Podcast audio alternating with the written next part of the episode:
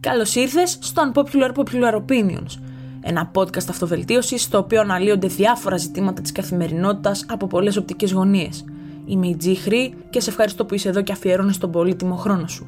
Μαζί ή με την παρουσία ανθρώπων που ειδικεύονται σε διάφορους τομείς θα αναλύσουμε πολλά και ωραία ζητήματα.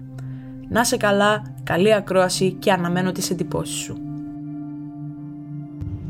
Αγαπημένο μου ακροατή, σε καλωσορίζω στο 20ο και τελευταίο επεισόδιο των Unpopular Popular Opinions, συγκεκριμένα της πρώτης σεζόν, μη σε απογοητεύσω. Και το απόψινό επεισόδιο είναι πάρα πολύ ξεχωριστό. Πολύ. Οπα, Όπα. οπα, τι έγινε, κάποια γνωστή φωνή ακούγεται σε μια ταράτσα μιας μεγαλούπολης, μια guest που ίσως να την είχαμε και στο παρελθόν, αλλά δεν βγήκε τόσο ωραίος ο ήχος γιατί η κλίση ήταν από απόσταση, αλλά Δεν ξεμπερδέψατε έτσι εύκολα από μένα. όχι. Λοιπόν, νομίζω πως έχουμε, ποια έχουμε, Εβίτα. την Εβίτα Λικούδη, το κορίτσι. Καλησπέρα, καλησπέρα. Τι να πω, είναι και μεσάνυχτα. Καλά μεσάνυχτα, παρά πέντε. Παρά πέντε. Έχει μετά πάει πέντε, μεταμορφώνεται παρά στα πέντε. αυτοπούτα. Κλείνονται Μεταμορφώνεται, τα λες. μάγια. Άντε τε, πολύ καλή. Μετά όρεξη. λέμε αλήθειες. Μετά τις 12. Ναι. Λες να λέμε αλήθειες. Για να δούμε. Hm. Το σημερινό επεισόδιο λοιπόν, εδώ με την Εβίτα που περάσαμε έτσι ένα πολύ ωραίο διήμερο so far, γιατί έχω άλλες δύο μέρες εδώ. Α, άλλες δύο. Ναι, Δεν μας τα βέβαια. έχεις πει αυτά. Ε, βέβαια. Τι- Να τα μιλήσεις. καλύτερα τα... Κλα... Φου, γαμώτο. τα καλύτερα... τα καλύτερα τα κρατάμε για μετά τις 12, να τα πούμε. Τι θα πούμε σήμερα. Σήμερα, καταρχάς θα συγχωρέσετε ή μάλλον θα δεχθείτε την φασαρία αυτή, γιατί επιλέξαμε να είναι τόσο αυθόρμητο το βίντεο. Μας αρέσουν οι ήχοι της πόλης. Μας αρέσουν οι ήχοι της βραδινής Αθήνας, άντε να κάνω και το, την αποκάλυψη. Που έτσι τέτοια, τέτοιες ώρες καλοκαίρια δεν κοιμάται ποτέ ρε παιδί μου. Και είναι Τετάρτη προς Πέμπτη μεσάνυχτα. Και ο κόσμος στροβιλίζει γύρω γύρω. Και Φταίει και η γυρίζει. ζέστη. Φταίει. Δεν θέλει να κάτσει κανείς μέσα. Πίνει τα μπυράκια τους, τα κρασάκια τους. Φταίει το καλοκαίρι και ο ρομαντισμός που βγάζει. Α, και τώρα Α, που τι είπε είπες; ρομαντισμό. Α, Όπα. Όπα. Μήπως πρέπει να σας δώσω σιγά σιγά ποιο είναι το θέμα, γιατί έχουμε δύο λεπτά, γυρνάμε γύρω, γύρω, γύρω, γύρω και δεν έχουμε πει τι θέμα θα έχουμε. Ε, δεν σας χάσαμε όμως. Εδώ είστε. ε. Έχετε μείνει εδώ νομίζω και θα βγάλουμε έτσι ένα ωραίο επεισόδιο. Το οποίο με τι είπαμε ότι έχει να κάνει Εβίτα; Πώς ζει ένας ρομαντικός τον 21ο αιώνα. Πώς Μμμ. επιβιώνει. Ελάτε. Ναι. Ωραίο δεν είναι. Πολύ έντονη Και ποιος ήταν καλύτερος από μένα να το συζητήσεις αυτό; η Εβίτα. Εγώ. Πείτε μου, θα βρίσκατε ποτέ καλύτερο άνθρωπο, καλύτερο πιο ρομαντικό άνθρωπο για να συζητήσουμε το συγκεκριμένο θέμα; Ένας άνθρωπος full ρομαντισμό, full ψυχή, full παιδική ψυχή και όχι παιδική από την άποψη ότι ε, παιδιαρίζει, αλλά παιδική από την άποψη ότι δεν έχει χάσει ακόμα εκείνο το παιδί που δίνει μια όμορφη σπίθα που πηγάζει βαθιά από μέσα του. Ευχαριστώ, Αυτός Ιδώνα. λοιπόν ο ρομαντικός άνθρωπος είναι εδώ και την ευχαριστούμε για άλλη μια φορά. Εγώ ευχαριστώ. Είναι... Κάθε φορά διστάζω και νομίζω ότι δεν θα τα πάω καλά. Ότι θα αρχίσω να γελάω και θα ακούτε ένα μόνιμο χαχανιτό. Πολύ πιθανό. Αλλά μου αρέσει γιατί η Γιούλη φέρνει ένα θέμα στο τραπέζι πάντα και με βάζει σε σκέψεις ρε γαμότο. Και είναι κάπως εθιστικό, δηλαδή θα με ξανακούσετε νομίζω. Μ' αρέσει πολύ. Ε, εντάξει, δεν είναι τυχαίο ότι είσαι η αγαπημένη guest so far. Α, παιδιά, μην τα κάνετε αυτά γιατί μετά θα το πάρω πάνω μου και... Μετά την κόβω να μου δεν λέει θα επεισόδιο βγαίνει. παρά επεισόδιο να κάνουμε επεισόδιο. Ναι, ναι, να λέμε πο- μήπως να κάνουμε εκπομπή μαζί. μήπως. Παιδιά, μήπως θα θέλατε να τη δείτε να κάνει εκπομπή μαζί μου στο απόσταση. Για να δω, για να κάνουμε ένα Για να το poll. σκεφτούμε. Δεν έχει χρόνο ούτε στο μπάνιο να πάει, αλλά τέλος πάντων. Ε, το καλοκαίρι αυτό, το χειμώνα ηρεμό. το χειμώνα ηρεμεί. Το καλοκαίρι ζω ρομαντικά. Α, μήπως ζήσω πως είναι το θέμα μας σήμερα. Να σου πω κάτι. Να ξεκαθαρίσω τι είναι ρομαντισμός για μένα. Hm. Γιατί φαντάζομαι ότι κάποιοι θα νομίζουν λουλουδάκια, σοκολατάκια, καρδούλες, καμία σχέση. Ο ρομαντισμός είναι στάση ζωής. Είναι αυτό που κάνουμε απόψε που αντί να κοιμόμαστε στο κρεβατάκι μας για να είμαστε αύριο άνετες στη δουλίτσα μας, καθόμαστε στην ταράτσα, ρεμβάζουμε, πίνουμε μπύρες, συζητάμε. Ρομαντισμός είναι να είμαστε ευγενικοί στο δρόμο, σε έναν περαστικό, να σταματήσουμε να χαζέψουμε ένα παιδάκι που θα παίζει με ένα σκυλάκι και αυτό κάπως κάτι θα συγκινήσει μέσα μας. Ε, στο καράβι να κάτσουμε κατάστρωμα και να αντέξουμε τη φασαρία και τα αλάτια και να γουστάρουμε. Ρομαντισμός είναι να κάνουμε μια συζήτηση πέραν των τυπικών. Ρομαντισμός είναι να κλείσουμε το Instagram και να ακούσουμε τι θέλει να πει ο διπλανός μας ή να μην πούμε τίποτα με το διπλανό μας και απλά η ανάσα του, η δροσιά, τα λουλούδια, ο κόσμος που περνάει, να έχουν κάτι να μας πούν. Για μένα αυτό είναι ρομαντισμός. Πείτε μου λοιπόν αν μπορούσατε μέσα σε δύο λεπτά που είπε Απροετοίμαστη. απροετοίμαστη Εντελώς η απροετοίμαστη, Δεσποινής να εδώ ξέρετε. και με Είμαστε- τους ήχους της βραδινής πόλης. Όλη μέρα στο πόδι, δεν το έχουμε σκεφτεί καθόλου τι θα πούμε. Σηκώθηκε λοιπόν που λέτε η Εβίτα από τις 6 και μισή το πρωί και άδραξε τη μέρα. Ούτε γκρίνιαξε, ούτε παραπονέθηκε, ούτε τίποτα. Είχα καλή παρέα. Και εγώ νομίζω ότι είχα καλή παρέα, γι' αυτό κιόλας έτσι επέλεξα. Και ήταν τις τελευταίες στιγμές, ήταν εντελώς απρόοπτο το επεισόδιο. Δεν θα μπορούσε να κλείσει καλύτερα λοιπόν η πρώτη σεζόν. Να σας ευχαριστήσω από καρδιάς όλους για τη στήριξη που το αγκαλιάσατε και συνεχίζετε να το αγκαλιάζετε και να ευχαριστήσω τους ανθρώπους που αφιέρωσαν το χρόνο τους και βρίσκουν πάντα σε αυτήν την τρελή καθημερινότητα ε, έστω και μία ωρίτσα, 10 λεπτά συγκεκριμένα, γιατί εγώ βλέπετε δεν σας απασχολώ πολύ, μόνο με την Εβίτα κάνουμε μεγάλα επεισόδια γιατί είναι πολύ ενδιαφέροντα. Ε, Να ευχαριστήσουμε και την Τζίχρη που φτιάχνει αυτά τα ωραία επεισόδια και παρά το νερό της ηλικίας της χρησιμοποιεί πάρα πολύ ωραία την ελληνική γλώσσα και πάρα πολύ σωστά. Ε, έχει σπουδαία θεματολογία, την απασχολούν επίκαιρα θέματα ε, και μας βάζει όλους έτσι σε μία σκέψη, σε, μία, σε έναν προβληματισμό και πάντα με τη θετική της φωνή, με το χαμόγελό της. Εμ, δίνει μια άλλη νότα στην... σαν αυτή της μηχανής. Σαν αυτή της μηχανής. Έχει μια γκαζιά, δίνεις μια γκαζιά στη Ακριβώς. σκέψη μας. Ναι, ρε γαμώ, το δίνεις μια γκαζιά στη σκέψη μας, να πάει παρακάτω. Μην με κάνεις έτσι ρε, Μ' άρεσε, μην με το κάνεις κρατάμε. έτσι ρε. Τι να πω, ό,τι και να πω για αυτό το κορίτσι είναι λίγο. Λε- Αυτό που ακούτε είναι το ένα χιλιοστό από αυτό που θα βιώνατε αν ήσασταν δίπλα της και μιλούσατε έστω και πέντε λεπτά μαζί της. Η ρομαντική ψυχή λοιπόν που μας περιέγραψε το ρομαντισμό με τόσο όμορφα και διαφορετικά και τέλεια δεμένα λόγια. Ρομαντισμός λοιπόν είναι να απολαμβάνεις αυτό που γίνεται γύρω σου, να, να το δέχεσαι, να, να το έχεις ανοιχτούς αγκαλιάζεις. πόρους, ρε παιδί μου. Ακριβώς. Οι πόροι του μυαλού σου πρώτα. να Όλοι οι είναι πόροι ανοιχτοί. να είναι ανοιχτοί. Να, να, να έχεις ε, αλληλεπίδραση με το περιβάλλον σου. Έχουμε σταματήσει να αλληλεπιδρούμε με το περιβάλλον μας. Ακόμα και με τους, με τους φίλους μας, με την οικογένειά μας, με τα κατοικίδια μας, με το σπίτι μας. Να ακούμε τις ανάγκες του εαυτού μας, του χώρου μας, τ- των ανθρώπων που μας περιβάλλουν. Να νιώθουμε. Δεν νιώθουμε. Νομίζουμε πως νιώθουμε. Έτσι ακριβώς. Έχουμε γίνει μηχανές. Όλα στον αυτόματο, το τι θα πούμε, τι θα κάνουμε και δεν υπάρχει αυθορμητισμός πουθενά.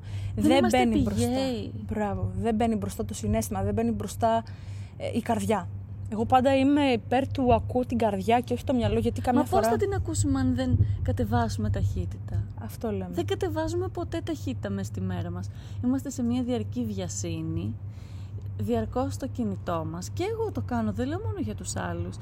Απλά όταν θα ακούσω ένα ωραίο τραγούδι και θα το ακούσω πολλές φορές, γιατί θέλω να το αφουγκραστώ, να, να σταματήσουμε λίγο ρε παιδί μου το χρόνο και να, να, να αφαιθούμε λίγο στις προσλαμβάνουσες γύρω μας. Έτσι. Έχουμε κολλήσει πάνω από το κινητό, λαμβάνουμε τις πληροφορίες μασημένες, έτοιμες, γρήγορες. Βιαζόμαστε. Δεν ανασένουμε. Και καταλήγουμε να μην ζούμε. Να λέμε πέρασε ο καιρός, Ξέρεις τι, ίσως πρέπει να το χάσεις για να το εκτιμήσεις. Εγώ δεν ήμουν πάντα ένας εγκάρδιος, έτσι πρόσχαρος άνθρωπος, αλλά όταν έφυγα, γιατί για αυτούς που δεν ξέρουν ζούσα πολλά χρόνια στο εξωτερικό, και και μου έλειψαν τα πράγματα, γύρισα με αυτή την ανάγκη να τα ρουφήξω, να, να απολαύσω αυτή τη συναυλία που δεν είχα πάει καιρό, εκείνο το θέατρο, εκείνη τη βόλτα με φίλους. Και επειδή μου είχαν λείψει, για να καλύψω τις ανάγκες μου αυτές, έπρεπε να, να, να ρουφήξω όσο περισσότερη ενέργεια μπορούσα μέσα από τα πράγματα γύρω μου. Απλά νομίζουμε ότι δεν έχουμε ανάγκες, γιατί έχουμε ξεχάσει να τις ακούμε. Δεν γίνεται να μην έχουμε ανάγκες. Απλά νομίζουμε ότι με το φαίνεστε θα συμπληρώσουμε το είναι. Και δεν είναι έτσι. Εντάξει, παιδιά, μας, ε, μας τρέλανε. Έχω συγκινηθεί εντωμεταξύ, έχω δακρύσει. Τι μου κάνεις, Τζίχρη. λοιπόν, ε, είναι... Εσύ που είσαι πιο μικρή. Εγώ πώς βλέπω το ρομαντισμό; Όχι, πώς, πώς δεν το βλέπεις γύρω σου στην ηλικία σου; Πώς λείπεις; Δεν το βλέπω γύρω μου με το ότι οι άνθρωποι έχουν μπει στο autopilot. Ε, τους έχει φάει όπως είπες και εσύ το κινητό. Ε, το Instagram, Το το, TikTok. Messenger, το TikTok. Πάρα πολύ το TikTok. Πάρα πολύ το TikTok. Συμφωνώ απόλυτα. Και δεν ζούνε στο σήμερα. Τέλεια. thriller απόψε. ακούγεται Όλα αυτό. απόψε. δεν είναι θρίλερ, παιδιά, είναι εδώ πέρα. Είναι δροσερό αεράκι, πρέπει Είναι να το δροσερό. απολαύσουμε. Ακριβώς. Είναι Εμείς- νοτιάς, Εμείς ζεστός, ζούμε κα- αυτήν τη στιγμή με την Ακριβώς. Εβίτα. Ζούμε τη στιγμή. Και νομίζω είναι από τα πιο ωραία βράδια αυτού του καλοκαιριού. Είναι σαν να το βλέπω από τώρα ότι είναι από τα πιο ωραία βράδια αυτού του καλοκαιριού. Θα έρθω στη... Κατερίνα. στην πατρίδα σου, ναι. Να έρθεις. Θα Για σε να έχει- περιμένω. Να έχει κι άλλες τέτοιες βραδιές στον Όλυμπο. Μήπως θα σας κάνουμε κανένα έτσι Επεισόδιο. απρόπτο επεισόδιο από τον Άπαπα. Σταυρό στον Όλυμπο πάνω Άπαπα. που είδε η Εβίτα τη θέα Εκεί και... να δεις ρομαντισμό. Ω, Εκεί που πραγματικά σταματάει ο χρόνος. Η ζωή έχει άλλους ρυθμούς. Μ' αρέσει. έτσι είναι. Αλλά ο ρομαντισμός λείπει όντως. Λείπει πάρα πολύ. Ναι, από αλλά τη από σημερινή σένα δεν νεολαία. λείπει. Τι κάνεις και τον διατηρείς ή πώς τον απέκτησες; Ίσως θα έλεγα ότι ήταν εν μέρη έμφυτο. Είναι και οι γονείς σου έτσι. Δεν θα το έλεγα. Α. Δεν θα το έλεγα. Ο μπαμπάς μου Οι θα έλεγα πως ευαισθησίες ήταν σου πιο όμως. παλιά. Ορίστε. Νομίζω ότι οι ευαισθησίες σου σε κάνουν ρομαντικής. Είσαι μ, άνθρωπος με συνέστηση, με αντίληψη. Μ' αρέσει να ζω.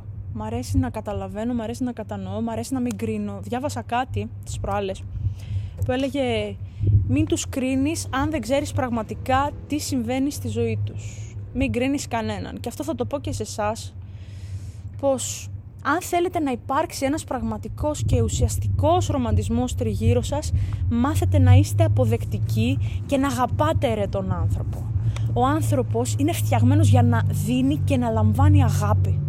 Όταν λοιπόν θα μάθετε να δίνετε αυτήν την αγάπη από την ψυχή σας, να πηγάζει βαθιά από μέσα σας, τότε και μόνο τότε θα μπορέσετε να καταλάβετε έστω και ένα μικρό κομμάτι ρομαντισμού στην καθημερινότητά σας. Εκεί που δεν θα το, δεν θα το κάνετε ε, ε, συναισθητά, να το πω, Μμμ. ενσυνείδητα.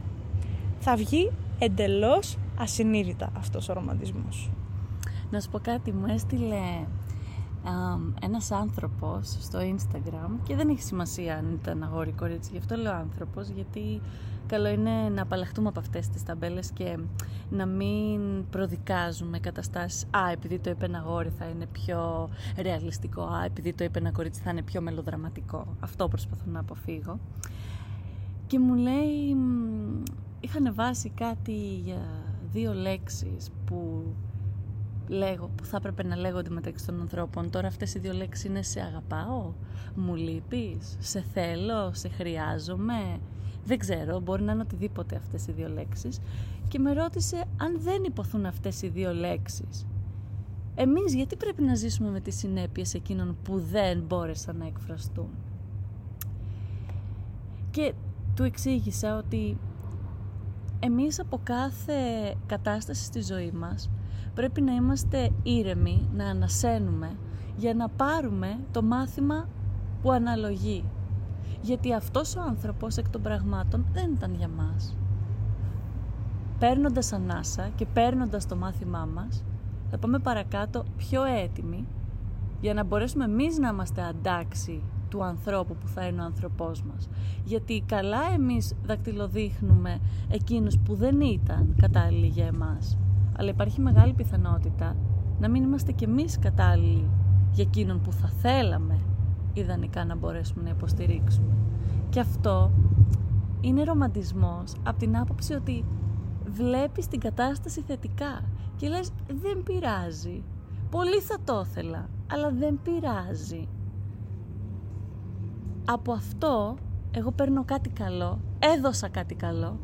Δεν πήρα κάτι καλό από τον άνθρωπο, αλλά παίρνω κάτι καλό από την κατάσταση και την επόμενη φορά με ακόμα πιο μεγάλο χαμόγελο, με ακόμα πιο ωραία διάθεση και με ακόμα μεγαλύτερη πίστη στον εαυτό μας, όταν έρθει το σωστό, το καλό, θα είμαστε όπως πρέπει και θα είναι και άλλοι όπως πρέπει και θα είναι αμοιβαίο και θα είναι τέλειο. Πόσα να πει και πόσα, να περιγράψει. ο, ο, ο ρομαντισμός είναι, είναι υπέροχος, είναι πηγή ενέργειας, είναι πηγή έμπνευσης. Είναι χαρά.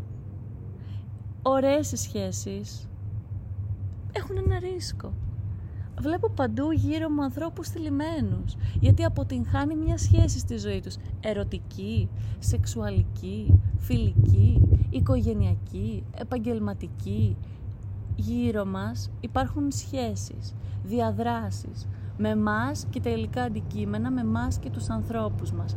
Κάποια σχέση αναπόφευκτα θα αποτυγχάνει. Η σχέση μας με τα κιλά μας, η σχέση μας με το γειτονά μας, η σχέση μας με τα οικονομικά μας, η σχέση μας με τη μαμά και τον μπαμπά μας. Κάποια σχέση θα αποτυγχάνει. Σκοπός είναι να εστιάσουμε σε αυτές που επιτυγχάνουν, να είμαστε θετικοί, να, να, να μοιράζουμε την αισιοδοξία μας λίγο πιο απλόχερα. Πες ένα συγγνώμη στο σούπερ μάρκετ. Είναι ρομαντισμός να πεις συγγνώμη να περάσω. Να δεις μια, μια κυρία με ένα ωραίο φόρμα και να πεις μ' αρέσει το φόρεμά σας, σας πάει και δεν θα την ξαναδείς ποτέ. Ξέρεις πόσο χαρούμενη θα την κάνεις εκείνη τη μέρα. να μπεις στο σπίτι σου και να ανάψεις εκείνα τα κεράκια που έχεις αγοράσει και τα έχεις για καταραμένα διακοσμητικά. Και, και σκονίζονται και τα ξεσκονίζεις. Και μια μέρα θα τα πετάξεις γιατί η σκόνη θα έχει κολλήσει πάνω, γιατί από τη ζέστη θα έχουν ψιλολιώσει τα κεριά. Εάναψε τα ρημάδια, βάλε αυτή τη μουσική, βγάλει τις διαφημίσεις από την τηλεόραση αυτό είναι ρομαντισμός. Κάνε ένα κόπο να μαγειρέψεις για την πάρτη σου, γιατί θέλεις να βελτιώσεις την υγεία σου. Μαγείρεψε και για κάποιον άλλον. Αν δεν έχεις κάπου να δώσεις το φαγητό σου, βγάλει το σε ένα μπολάκι και μα περισσέψει, άστο δίπλα σε ένα κάδο, το πάρει κάποιος άλλος. Αυτό είναι για μένα ρομαντισμός. Μπορώ να μιλάω όλο το βράδυ. και εμείς θέλουμε να σε ακούμε όλο το βράδυ. Δεν ξέρω. Γιατί είναι, τα λες όλα είναι ωραία. Το πιο, είναι το θέμα που με παθιάζει περισσότερο. Γιατί για άλλους είναι μόδα για άλλους είναι τάση στο Instagram, για άλλους είναι προϊόν που το πουλάνε κατά περίπτωση, α, βρήκα ένα γκομενάκι που είναι ρομαντικό, κάτσε να πω κι εγώ καμιά αυτό. Για μένα και για άλλους ανθρώπους εκεί έξω, είναι στάση ζωής, είναι άποψη, είναι η φύση μου. Προσπάθησα πιο παλιά να την απαρνηθώ, να γίνω λίγο πιο ομή, να γίνω λίγο πιο ρεαλίστρια, να νιώθω λίγο λιγότερο για να μην υπεραναλύω τα πράγματα. Αλλά δεν γίνεται. Όσο του πήγαινα κόντρα, τόσο μου γύρνουν σε μπούμεραν. Τόσο αυτό άνθιζε μέσα σου. Ναι, όσο περισσότερο το αποδέχομαι αυτό το πράγμα για τον εαυτό μου και βλέπω και πώς αυτό προσελκύει και άλλους ανθρώπους. Κάποιοι από αυτό θέλουν μόνο να πάρουν. Τους αρέσει να ζουν γύρω από την ενέργειά μου αυτή. Κάποιοι άλλοι είναι έτοιμοι να πάρουν και μου ζητούν με τον τρόπο τους ε, πώς μπορούν να το ενστερνιστούν. Και γινόμαστε έτσι μια ωραία ομάδα και, και κάνουμε παρέα και κάνουμε πράγματα λίγο πιο έξω από μας, έξω από τη ρουτίνα της πόλης. Και όλοι μαζί, ο ένας παρασύρει λίγο τον άλλον να ζήσουμε παρόντες. να μην ζούμε μια ζωή έξω μας και μια ζωή μέσα στο κινητό μας και μια ζωή μέσα στο κεφάλι μας. Να τα φέρουμε όλα λίγο, να τα, να τα φέρουμε όλα σε ένα. Να είμαστε ένα. Ψάχνουμε διαρκώς το άλλο μας μισό σε άλλους ανθρώπους και δεν έχουμε βρει καν το ολόκληρο μέσα μας. Εγώ όπως είχα πει και σε, στο προηγούμενο επεισόδιο που κάναμε μαζί με την Εβίτα, δεν πιστεύω στα μισά. Πιστεύω στα ολόκληρα, γιατί σύμφωνα με την ε, ελληνική μυθολογία λέει ότι ο Δίας κάποτε είχε τέλος πάντων δημιουργήσει ένα πλάσμα το οποίο ήταν ε, δυο σώματα, τέσσερα χέρια, τέσσερα πόδια, δύο κεφάλια, δύο καρδιές. Και επειδή φοβόταν λέει πάρα μα πάρα πολύ τη δύναμη που θα είχε αυτό το πλάσμα έτσι ενωμένο και που δεν χωριζόταν με τίποτα, το χώρισε και το έστειλε το ένα από τα δύο κάπου πολύ μακριά. Και από τότε υπάρχει ο μύθος ότι αυτό το πλάσμα ψάχνει το άλλο ολόκληρό του και ότι κάποια στιγμή θα το βρει. Και έτσι λοιπόν ελπίζω και εγώ και πιστεύω ότι όλοι μας αξίζουμε κάποια στιγμή να βρούμε αυτό το ολόκληρο που αυτός ο άτιμος ο Δίας, ο Ζηλιάρης, ο, ο Φοβιτσιάρης, να το πούμε και λίγο αστεία, αυτός ο άτιμος ο Δίας λοιπόν κάπου το έστειλε το άλλο ολόκληρό μας. Αλλά πιστεύω ότι θα το βρούμε κάποια στιγμή. Γι' αυτό σας λέω μην πιστεύετε στα μισά, πιστεύετε στα ολόκληρα και το πρώτο ολόκληρο είστε εσείς. Βρείτε πρώτα λοιπόν το δικό σας ολόκληρο, όπως είπε και πολύ φοβερά η Εβίτα, και αμέσως μετά θα δείτε ότι με κάποιον πολύ ιδιαίτερο, μαγικό τρόπο, με μια ιδιαίτερη άβρα, το άλλο ολόκληρό σας θα αρχίσει να σας πλησιάζει όλο και περισσότερο μέρα με τη μέρα. Μπορώ να πω ότι άλλο είναι ρομαντικό. Παρακαλώ. Κυρία, κυρία σήκωσα και το χέρι μου. Παρακαλώ. Χάνετε που δεν είναι βίντεο. Χάνετε το γεια. Ε, Κάποια στιγμή θα κάνουμε ένα live μαζί. Ρομαντικό είναι να έχεις χαρακτήρα. Ρομαντικό είναι να είσαι ατελής. Και να, να αναγνωρίζεις τις ατελειές σου και να τις γουστάρεις και εσύ και να τις γουστάρουν και οι άλλοι μαζί σου. Εγώ ας πούμε δεν έχω υπομονή. Προσπαθώ να τη βελτιώσω αυτή την αρετή μου, λείπει, τη χρειάζομαι, αλλά λέω δεν έχω υπομονή. Και δεν πειράζει.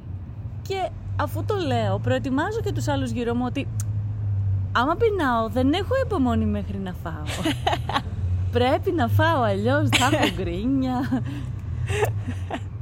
είναι, ρωμα... είναι, είναι ρομαντικό να έχεις γύρω σου ανθρώπους που έχουν χαρακτήρα, που έχουν ποιότητα, που αγαπούν το μέσα τους και το έξω τους, βελτιώνονται διαρκώς, αλλά αναγνωρίζουν τις ατέλειές τους και αγαπιούνται για αυτές. Εγώ θέλω να σε αγαπώ για τις ατέλειές σου. Δεν θα τις πω τώρα, μη σε Μην με κάνεις, εκθέσω. μην με κάνεις expose. όχι, όχι. Νομίζω ότι είναι ίσως και ο χαρακτήρας, αλλά η Εβίτα γενικά είναι ένας άνθρωπος που αγαπάει. Είναι έτσι αγαπησιάρης άνθρωπος. και είναι εύκολος άνθρωπος να τον αγαπήσεις. Εύκολος με την καλή έννοια άνθρωπος να τον αγαπήσεις. Ε, ένα από τα πιο ρομαντικά πράγματα που υπάρχουν γενικά για μένα είναι να βάζεις κάτω τον εγωισμό όσο πιο πολύ μπορείς γιατί και αυτό είναι ένα στοιχείο που πρέπει να το αγαπήσεις και να το δεχτείς και να δεις ότι αν σου κάνει κακό πρέπει να το... Να πω κάτι. Έλα. Ο μπαμπάς μου έλεγε μια πολύ ωραία φράση όταν μεγαλώναμε. Να κρατάς πάντα κάτι για τον εαυτό σου. Κάποια στιγμή εκεί στα 22-23 έλεγα τι λέει, γιατί με έμαθε έτσι, εγώ θέλω μια φορά να φεθώ ολοκληρωτικά σε κάποιον. Μετά κατάλαβα ότι δεν εννοούσε να είσαι με το ένα πόδι απ' έξω. Εννοούσε να έχεις αξιοπρέπεια. Δεν μας αρέσουν οι άνθρωποι που γίνονται α, ανιαροί για να μας ικανοποιήσουν ή για να μας ευχαριστήσουν. Εγώ, αν σε γνωρίσω, θα σε γουστάρω για, για τα ιδιαίτερα χαρακτηριστικά σου. Ανάμεσα στα ιδιαίτερα χαρακτηριστικά σου θα είναι οι ατέλειές σου. Δεν χρειάζεται να είμαστε εγωιστές. Χρειάζεται να κρατάμε χαρακτήρα. Είναι δύο διαφορετικά πράγματα. Είναι, δύο, είναι άλλο με αγαπάω και, και με έχω ψηλά και άλλο με έχω πάνω από τους άλλους. Είναι άλλο νιώθω καλά με τον εαυτό μου και άλλο νιώθω καλύτερος από τους άλλους. Για κάποιο λόγο πρέπει ή να είμαστε εγωιστές ή να είμαστε να χάνουμε τον εαυτό μας και να τα δίνουμε όλα στους άλλους. Και ο κόσμος ανάμεσα στα δύο προφανώς λόγω φοβικών τάσεων και εμπειριών αρνητικών εμπειριών, δεν ξέρω, τραυματικών, διαλέγει τον εγωισμό. Γιατί δεν μπορούμε να, να συνειδητοποιήσουμε ότι υπάρχει και κάτι στη μέση. Υπάρχει αυτό το αγαπάω τον εαυτό μου, αγαπώ και σένα, σε έχω πολύ ψηλά, θέλω να σε κάνω ευτυχισμένο, ευτυχισμένη, αλλά στο τέλος της μέρας αγαπώ και εμένα. Γιατί αν δεν αγαπώ εμένα, δεν θα αγαπώ εσένα. Δεν θα σε αγαπήσω ποτέ πραγματικά. Ποτέ. Αν δεν αγαπήσεις ποτέ πραγματικά τον εαυτό σου, δεν θα είσαι ποτέ σε θέση να αγαπήσεις κανέναν Πώς άλλο ξέρεις την αγάπη άνθρωπο. αν δεν αγαπάς τον εαυτό σου; Αυτό ακριβώς. Είσαι με τον εαυτό σου 24 ώρες το 24ωρο, κάθε μέρα, όλη σου όλη τη σου τη ζωή. ζωή. Δεν πρέπει να σε αγαπάς. Πρέπει Δεν σε πρέπει να αγαπήσεις. πεις, ξέρεις τι, εμένα μ' αρέσει να κοιμάμαι από τις 10. Και έτσι είμαι. Και θέλω πάρα πολύ να κοιμηθώ στις 11, στις 12, στη 1 για σένα. Αλλά είμαι άνθρωπος που του αρέσει να κοιμάται από τις 10. Λέμε τώρα, όχι για μένα. Μην παρεξηγηθώ. Ε, εν τω μεταξύ το τραβάμε 12 και 27. Αλλά κατάλαβες τι εννοώ, να πεις εγώ μετά το φαγητό θέλω ένα τέταρτο να αράξω μόνος μου, μόνη μου. να μην κάνω τίποτα και να μην Ναι. μιλάω και να. τίποτα, τίποτα. Θέλω απλά να αράξω και να απολαύσω τη διαδικασία της πέψης, Ο ρε άλλος φίλε. μπορεί να θέλει κάτι άλλο από εσένα. Αλλά ζητάς κάτι που θα κάνει εσένα καλύτερο άνθρωπο και θα σε κάνει σε θέση να είσαι ήρεμος, ήρεμη και να αγαπάς τον άλλο άνθρωπο μετά. Αυτό είναι, είναι ρομαντισμός. Δεν μπορώ να δεχτώ ότι είσαι ρομαντικός αλλά δεν αγαπάς τον εαυτό σου. Οι ρομαντικοί αγαπούν πρώτα τον εαυτό τους, μετά τους άλλους και όλα τα μικρά πράγματα γύρω τους. Οι ρομαντικοί παιδιά αγαπούν τα πάντα. Αγαπούν τις ατέλειες, αγαπούν. Βρίσκουν την αγάπη, Γιούλη. Δεν υπάρχει αγάπη. Τη βρίσκεις, Έτσι. τη φτιάχνεις, τη φέρνεις. Πρώτα τη βρίσκεις την αγάπη και αμέσως μετά επενδύεις με αυτή. Πολύ ωραία το είπες αυτό. Ισχύει. Επενδύεις Αν, με τη, αν την περιμένεις να, να σου έρθει στο κατόφλι σου, ε, δεν θα έρθει. Όχι, Κάθε, όντως. κάθε μορφής αγάπη. Αν δεν, αν δεν μάθεις να αγαπάς την καρσονιέρα που ζεις, γιατί αυτό μπορείς, και περιμένεις ότι θα σου έρθει το κλειδάκι ενός ρετυρέ έξω από την πόρτα σου, δεν θα σου έρθει. Αγάπησε την καρσονιέρα, βάλε ωραίους ανθρώπους μέσα, βάλε ωραίους πίνακες, ζωγράφισε ωραίους πίνακες, βάλε έπιπλα, κάν, κόπιασε για τα έπιπλα για να δεις πώς θα τα αγαπήσεις μετά. Βάλε ωραίες μυρωδιές, ωραίες μουσικές. Βάλε ομορφιά στη ζωή σου. Αυτό πολύ ωραία το είπες. Βάλε την ομορφιά στη ζωή σου. Η ομορφιά είναι... Τίποτα δεν είναι όμορφο αν το κοιτάξεις απλά. Δηλαδή αν φέρουμε κάποιο όν από κάποιο άλλο πλανήτη και του δείξουμε αυτή την ταράτσα, θα του αρέσει; Δεν νομίζω, δεν ξέρω. Μπορεί να μην Εμάς του αρέσει. όμως- Εμάς όμως μας αρέσει. Μας αρέσει. Μας Πειράζει που δεν είμαστε διακοπές. Καθόλου. Πειράζει που δεν βλέπουμε θάλασσα. Καθόλου. Βλέπουμε ένα φεγγάρι το οποίο μόλις έχει φύγει από τη φάση της Πανσελίνου. Πολύ ωραίο φεγγάρι. Πάρα πολύ ωραίο φεγγάρι. Βλέπουμε μια πόλη στα δεξιά μας, ένα ωραίο βουνό με τα φωτάκια του και μια Ημιτός. πόλη που δεν κοιμάται ποτέ. Τον ημιτό λοιπόν βλέπουμε, γιατί εγώ είμαι ασχετίδου. δεν είσαι από εδώ γι' αυτό. Ε, γι' αυτό δεν θα είμαι τα από μάθεις, εδώ. τώρα έρχεσαι συχνά. Εντάξει. Και όταν θα έρθεις εσύ θα σε μάθω τα περί Οχ, οχ, νομού οχ. Πιερίας και Θεσσαλονίκης. Πώς μου τα είπες, ένα, μια περίεργη τοποθεσία γα... Πώς; Που μου θύμισε γαλακτομπούρεκο. Τι; Γαλαξία. Γαλα... ε, Γαλαρία. Γαλαρία. Γαλαρία στον Πλαταμόνα, είναι μαγαζί. Περιοχή το μαγαζί. Εντάξει, Συγγνώμη, οκ. κάναμε και διαφήμιση. Οκ. Ε, αυτό, παιδιά, γαλαρία παρακαλώ να πέσει χωριά γιατί εμείς εδώ πέρα είμαστε podcast, δεν είμαστε αστεία τώρα. Κι όμως, παιδιά, αν μάθετε, όπως είπε η Εβίτα, να αγαπάτε, αν βρείτε την αγάπη και το ότι είναι πραγματικά αγάπη, θα, θα ζείτε το ρομαντισμό σε κάθε στιγμή σας. Ξέρεις τι, δεν αγαπήθηκαν όλοι όταν έπρεπε να αγαπηθούν. Εγώ βλέπω γύρω μου και επειδή εργαζόμουν και με παιδιά με ειδικές ανάγκες ότι υπάρχει έλλειψη αγάπης. Γιατί εμείς που είμαστε αυτοί οι κολλημένοι άνθρωποι στα κινητά μας ήδη έχουμε ή θα έχουμε κάποια στιγμή ενδεχομένως παιδιά, τι νομίζω ότι θα ξεκολλήσουμε μια μέρα από τα κινητά μας για να ασχοληθούμε με τα παιδιά μας; Όχι. Αυτό Ένα- πρέπει να το ξεκινήσεις πριν ακόμα αποκτήσεις παιδιά. Αυτό πρέπει να είναι στάση ζωής. Αυτό σου λέω. Πρέπει να το ξεκινήσεις πριν ακόμα έρθει το παιδί. Οπότε γύρω μας υπάρχουν άνθρωποι που δεν έχουν πάρει αγάπη. Είτε γιατί υπήρχαν κακοποιητικά περιβάλλοντα, ελλειπή περιβάλλοντα, γονείς αδιάφοροι, γονείς ανύπαρκτοι, γονείς όχι εν ζωή. Ε, Δύσκολες καταστάσεις. δύσκολες καταστάσεις και οι άνθρωποι δεν πήραν αγάπη. Αλλά το καλό με την αγάπη είναι ότι δεν είναι ανεπιστρεπτή. Δηλαδή δεν είναι κάτι που έχεις μια ευκαιρία να το αρπάξεις και αν το χάσεις το έχασες. Είναι πάντα εκεί, κάθεται στον νόμο σου, σε περιμένει να στρίψεις λίγο το κεφάλι, να βγάλεις την παροπίδα και να τη δεις που στέκεται και να πεις «Α, κοίτα τι ωραία ρε παιδί μου που είναι απόψε, που έχει ζέστη. Δεν έχω λεφτά να πληρώνω το ρεύμα, να ανάψω κλιματιστικό.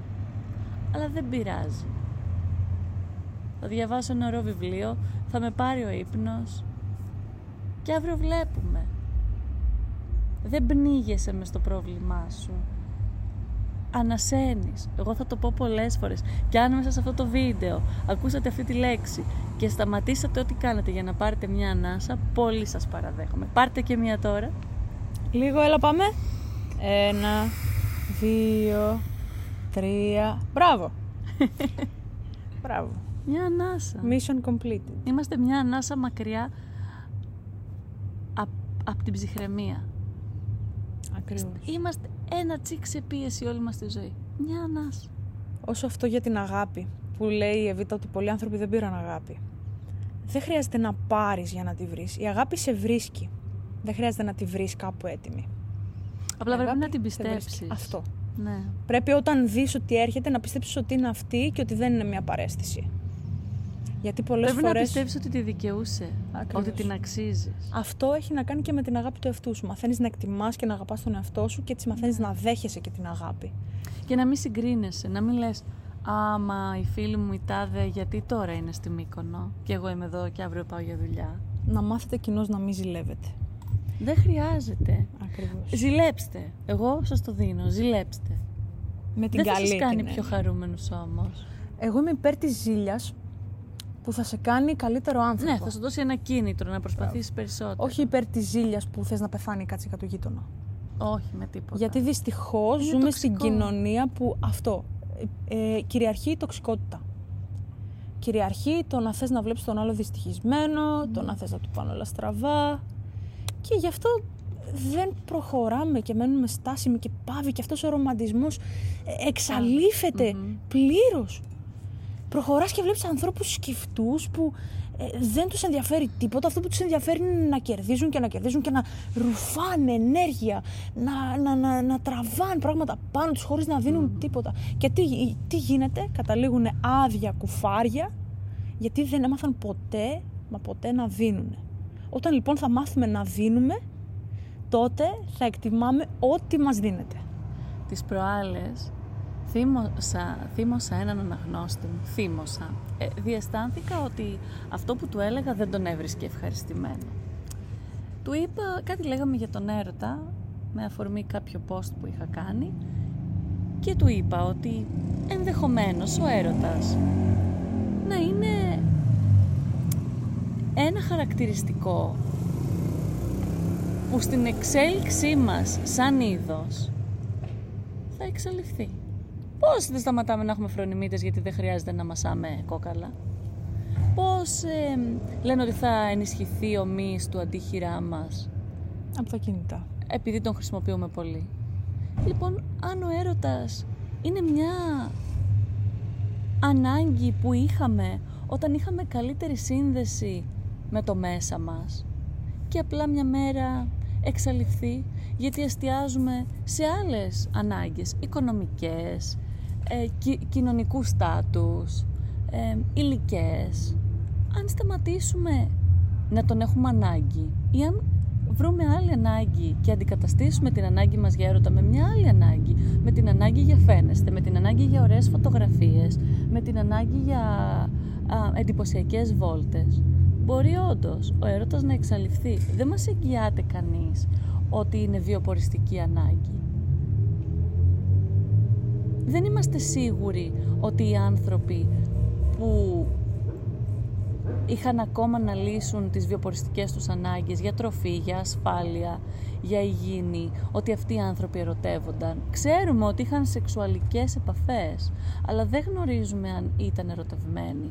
Αν λοιπόν ο έρωτας είναι μια πολυτέλεια των ανθρώπων που, τα έχουν, που έχουν καλύψει τις βιοποριστικές τους ανάγκες και τα έχουν καλά με τον εαυτό τους, τότε ενδεχομένως να τον χάσουμε. Γιατί δεν ακούμε πια το μέσα μας. Έχουμε άλλες ανάγκες. Και όπως έλεγα, δεν πειράζει. Απλά εμείς που τον έχουμε ανάγκη, γιατί για κάποιους από μας, όχι πια για όλους, είναι βασική ανάγκη. Εμείς πρέπει να τον υποστηρίξουμε όχι για την επιβίωσή του, για τη δική μας επιβίωση, για τη δική μας ψυχική υγεία να υποστηρίξουμε ότι κοίτα να δεις εγώ είμαι ρομαντικός άνθρωπος. Και όποιος σου πει μα μου σου του δεν θα έπρεπε τι μπας κλάς, ε, πασέ, ε, δεν είναι trendy, δεν είναι in, δεν ξέρω όλες αυτές τις λέξεις που λέει νεολαία ε, να το πεις δεν πειράζει εγώ έτσι είμαι. Εγώ ψάχνω τον έρωτα στα μικρά, στα μεγάλα, στους ανθρώπους, στα κατοικίδια. Εγώ δεν μπορώ να ζήσω χωρίς έρωτα δεν μπορώ να μην αγαπώ. Δεν ξέρω πώς είναι να πηγαίνω στη δουλειά μου και να αντέχω το μετρό και το λεωφορείο χωρίς να χαρώ που βλέπω έναν άνθρωπο να σηκώνεται για να καθίσει μια έγκυος, χωρίς να χαρώ που, που βλέπω δύο ανθρώπους και χαμογελούν 7 η ώρα το πρωί, πάρω ότι είμαστε στριμοξίδι μες στο μετρό και λένε αστεία. Να μην χαρώ που είναι ένα ζευγάρι που φιλιέται και απολαμβάνει τη ζωή Δευτέρα πρωί. Δεν μπορώ, δεν ξέρω πώς θα αντέξω τη βδομάδα μου αν δεν χαρώ για αυτά. Κάποιοι άλλοι άνθρωποι δεν το έχουν ανάγκη. Επειδή λοιπόν είμαστε σε μια μεταβατική κατάσταση ε, στην εξέλιξή μας σαν είδος και αυτά έχουν αρχίσει και γίνονται λίγο πιο ρευστά και λίγο πιο σχετικά, εσείς που νιώθετε μοναξιά, γιατί νιώθετε άνθρωποι παλαιάς κοπής, αυτό που λέμε, βρείτε το θάρρος να πείτε στους άλλους stop. Αυτό είμαι και να το υποστηρίξετε και μην τραπείτε γι' αυτό. Μην το κρύψετε, μην προσπαθήσετε να γίνετε κάποιοι άλλοι. Απλά απολαύστε το. Είστε τέλειοι. Είστε τέλειοι όπως είστε. Μάθετε λοιπόν και αγαπήστε τον εαυτό σας και θα δείτε πόσο όμορφα θα αρχίσουν να σας πλησιάζουν αυτά που είναι γραμμένα για σας. Γιατί το γραμμένο, αργά ή γρήγορα, τώρα, σε ένα μήνα, σε ένα χρόνο, σε πέντε χρόνια, θα σε βρει. Και όταν θα σε βρει, θα κάνεις αυτό το κλικ και θα δεις πόσο όμορφα θα υπάρχει μια αρμονία, μια... Είσαι ρομαντική. Είμαι. Είσαι. Είμαι. Και εσύ είσαι. Εγώ και, γι αυτό βγάζουμε, και, γι αυτό, και γι' αυτό βγάζουμε έτσι μια ωραία άβρα για το podcast. Πολύ ωραία άβρα. Ναι, βγάζουμε Αρχικά πολύ μιλάμε τόση ώρα και είμαστε χαμογελαστές. Δεν ξέρω αν το ακούτε εσείς. Εμείς το Εμείς βλέπουμε. Και γελάνε τα μάτια. Τα μάτια. Γελάνε τα μάτια. Γιατί μιλάμε για κάτι που μας παθιάζει και δεν μας παθιάζουν πια πολλά πράγματα στη ζωή. Δεν προλαβαίνουν να μας παθιάζουν. Ε, τις 8 ώρες δουλεύουμε, τις 2 θέλουμε στο πήγαινέλα, ε, να κάνουμε και ύπνο, δόντια, καμιά υποχρέωση, δεν έμεινε και τίποτα για να παθιαστούμε. Κι όμως αγαπάμε τη μέρα, την αδράζουμε και λέμε ότι σήμερα έζησα. Έζησα. Σήμερα έζησα. Μου άρεσε αυτό, μπορούμε να το κρατήσουμε. Σήμερα έζησα. Σήμερα λοιπόν. έζησα. Σήμερα έζησα το κάθε μου λεπτό. Ή σήμερα ας έζησα ήτανε- κάτι. Αυτό. Μέσα σε μια μέρα που δεν θα θυμάμαι γιατί ήταν μια μέρα σαν όλες τις άλλες, έζησα κάτι. Έζησα Κάναμε αυτό το podcast. Ήταν κάτι που έζησα. Και ήταν κάτι απρόοπτο. Ήταν το ξαφνικό. Και το ξαφνικό πάντα έχει κάτι πιο όμορφο από το Και προγραμματισμένο. στερηθήκαμε κάτι γι' αυτό. Στερηθήκαμε τον ύπνο, στερηθήκαμε... Εκείνο τον καναπέ που είχα απλώσει τα ποδαράκια Εκείνον μου. τον καναπέ που την ξεσήκωσα, της είπα σήκω να πάμε σε αυτή την ταράτσα. με Γιατί αυτό πολύ το ρομαντικά φεγγάρι». είχα απλώσει τα πόδια μου πάνω στον καναπέ και δεν είχα καμία πρόθεση να ξεκουνηθώ. Και χτυπούσε και το air condition και της έδινε δροσιά. Αχ, ναι. Αχ, αυτό το air Αλλά σαν condition. αυτή τη δροσιά εδώ δεν Όχι. είναι. Μας αγάπησε τόσο πολύ λοιπόν το απόψινό βράδυ, παιδιά, που από εκεί που δεν φυσούσε, μας είπε ότι για αυτό το podcast, παρόλο που θα κάνει φασαρία γύρω-γύρω, εγώ θα σας βοηθήσω με το ωραίο μου αεράκι. γιατί πεθάνατε όλη μέρα σήμερα με αυτή τη ζέστη. Πολύ ζέστη. Είναι όμορφη όμως η Αθήνα και έχει και πολύ όμορφους ανθρώπους. Βασικά αυτοί είναι που την κάνουν όμορφη. Γιατί τα ντουβάρια είναι ντουβάρια. Ευχαριστούμε. Και οι άνθρωποι, η ψυχή τους, ε, η η ενέργειά τους, η αγάπη που εκπέμπουν, περνάει μέσα από σένα, μέσα, το, την τραβάει ο πομπός σου, έχεις έναν πομπό πάνω σου.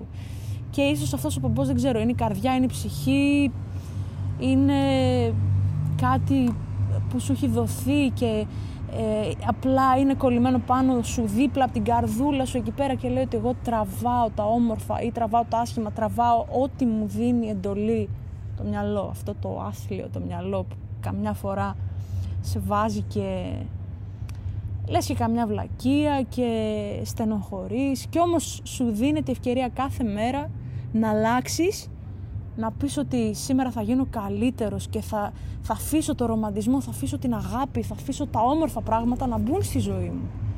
Θα τα αφήσω να μπουν λοιπόν. Ανοίξτε τους σπόρους σας. Ανοίξτε τους σπόρους σας. Νομίζω το ξανά πάμε. Ξανά είπαμε. Κι όμως, είναι σαν να μην το είπαμε ποτέ. Γιατί σας είπαμε τόσο ωραία πράγματα, έλα τώρα. Σήμερα κάτι ζήσαμε. Σήμερα ζήσαμε. Σήμερα ζήσαμε. Σήμερα ζήσαμε. Έλα εντάξει, νομίζω πρέπει να κλείσουμε έτσι. Νομίζω ότι πρέπει να το κλείσουμε. Πρέπει να σας πω λοιπόν Να συγκινηθώ. ένα τεράστιο ευχαριστώ γιατί δε- και από χθες ακόμα ε, είναι, είναι υπέροχα με την Εβίτα πήγαμε κάπου πάρα πολύ όμορφα.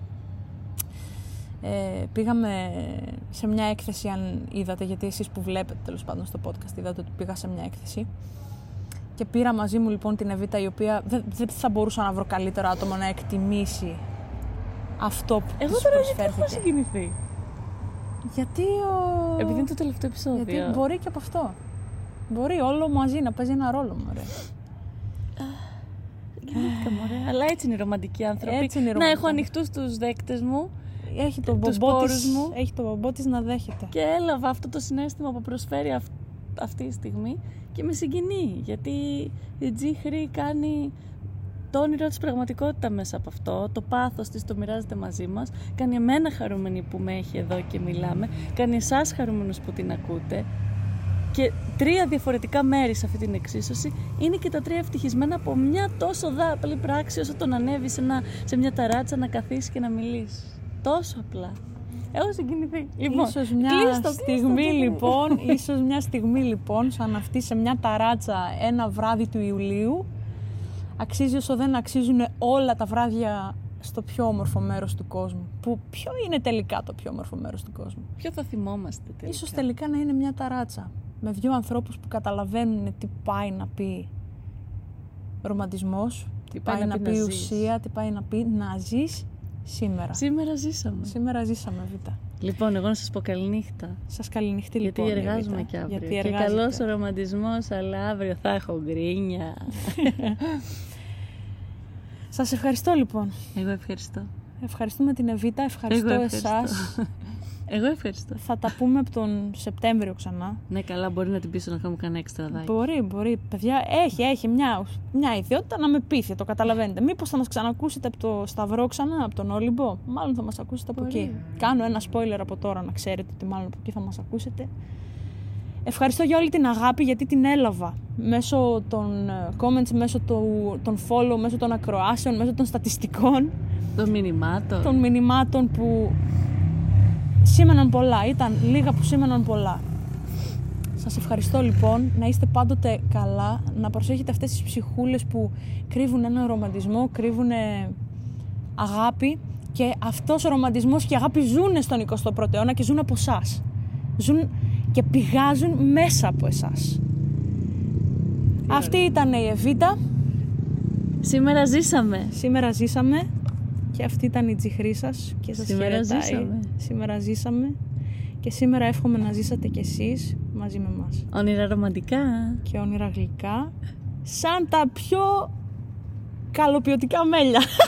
Τι είναι αυτό; Καλής ποιότητας μέλια. Αλφα, αλφα, αλφα, πεύκου. Παρασκευούλα ζάχαρη, Παρασκευούλα Παρασκευούλα μέλι. μέλι. Συνονόματι. Τι σου μέλι, τι σου μέλι; Τι σου μέλι.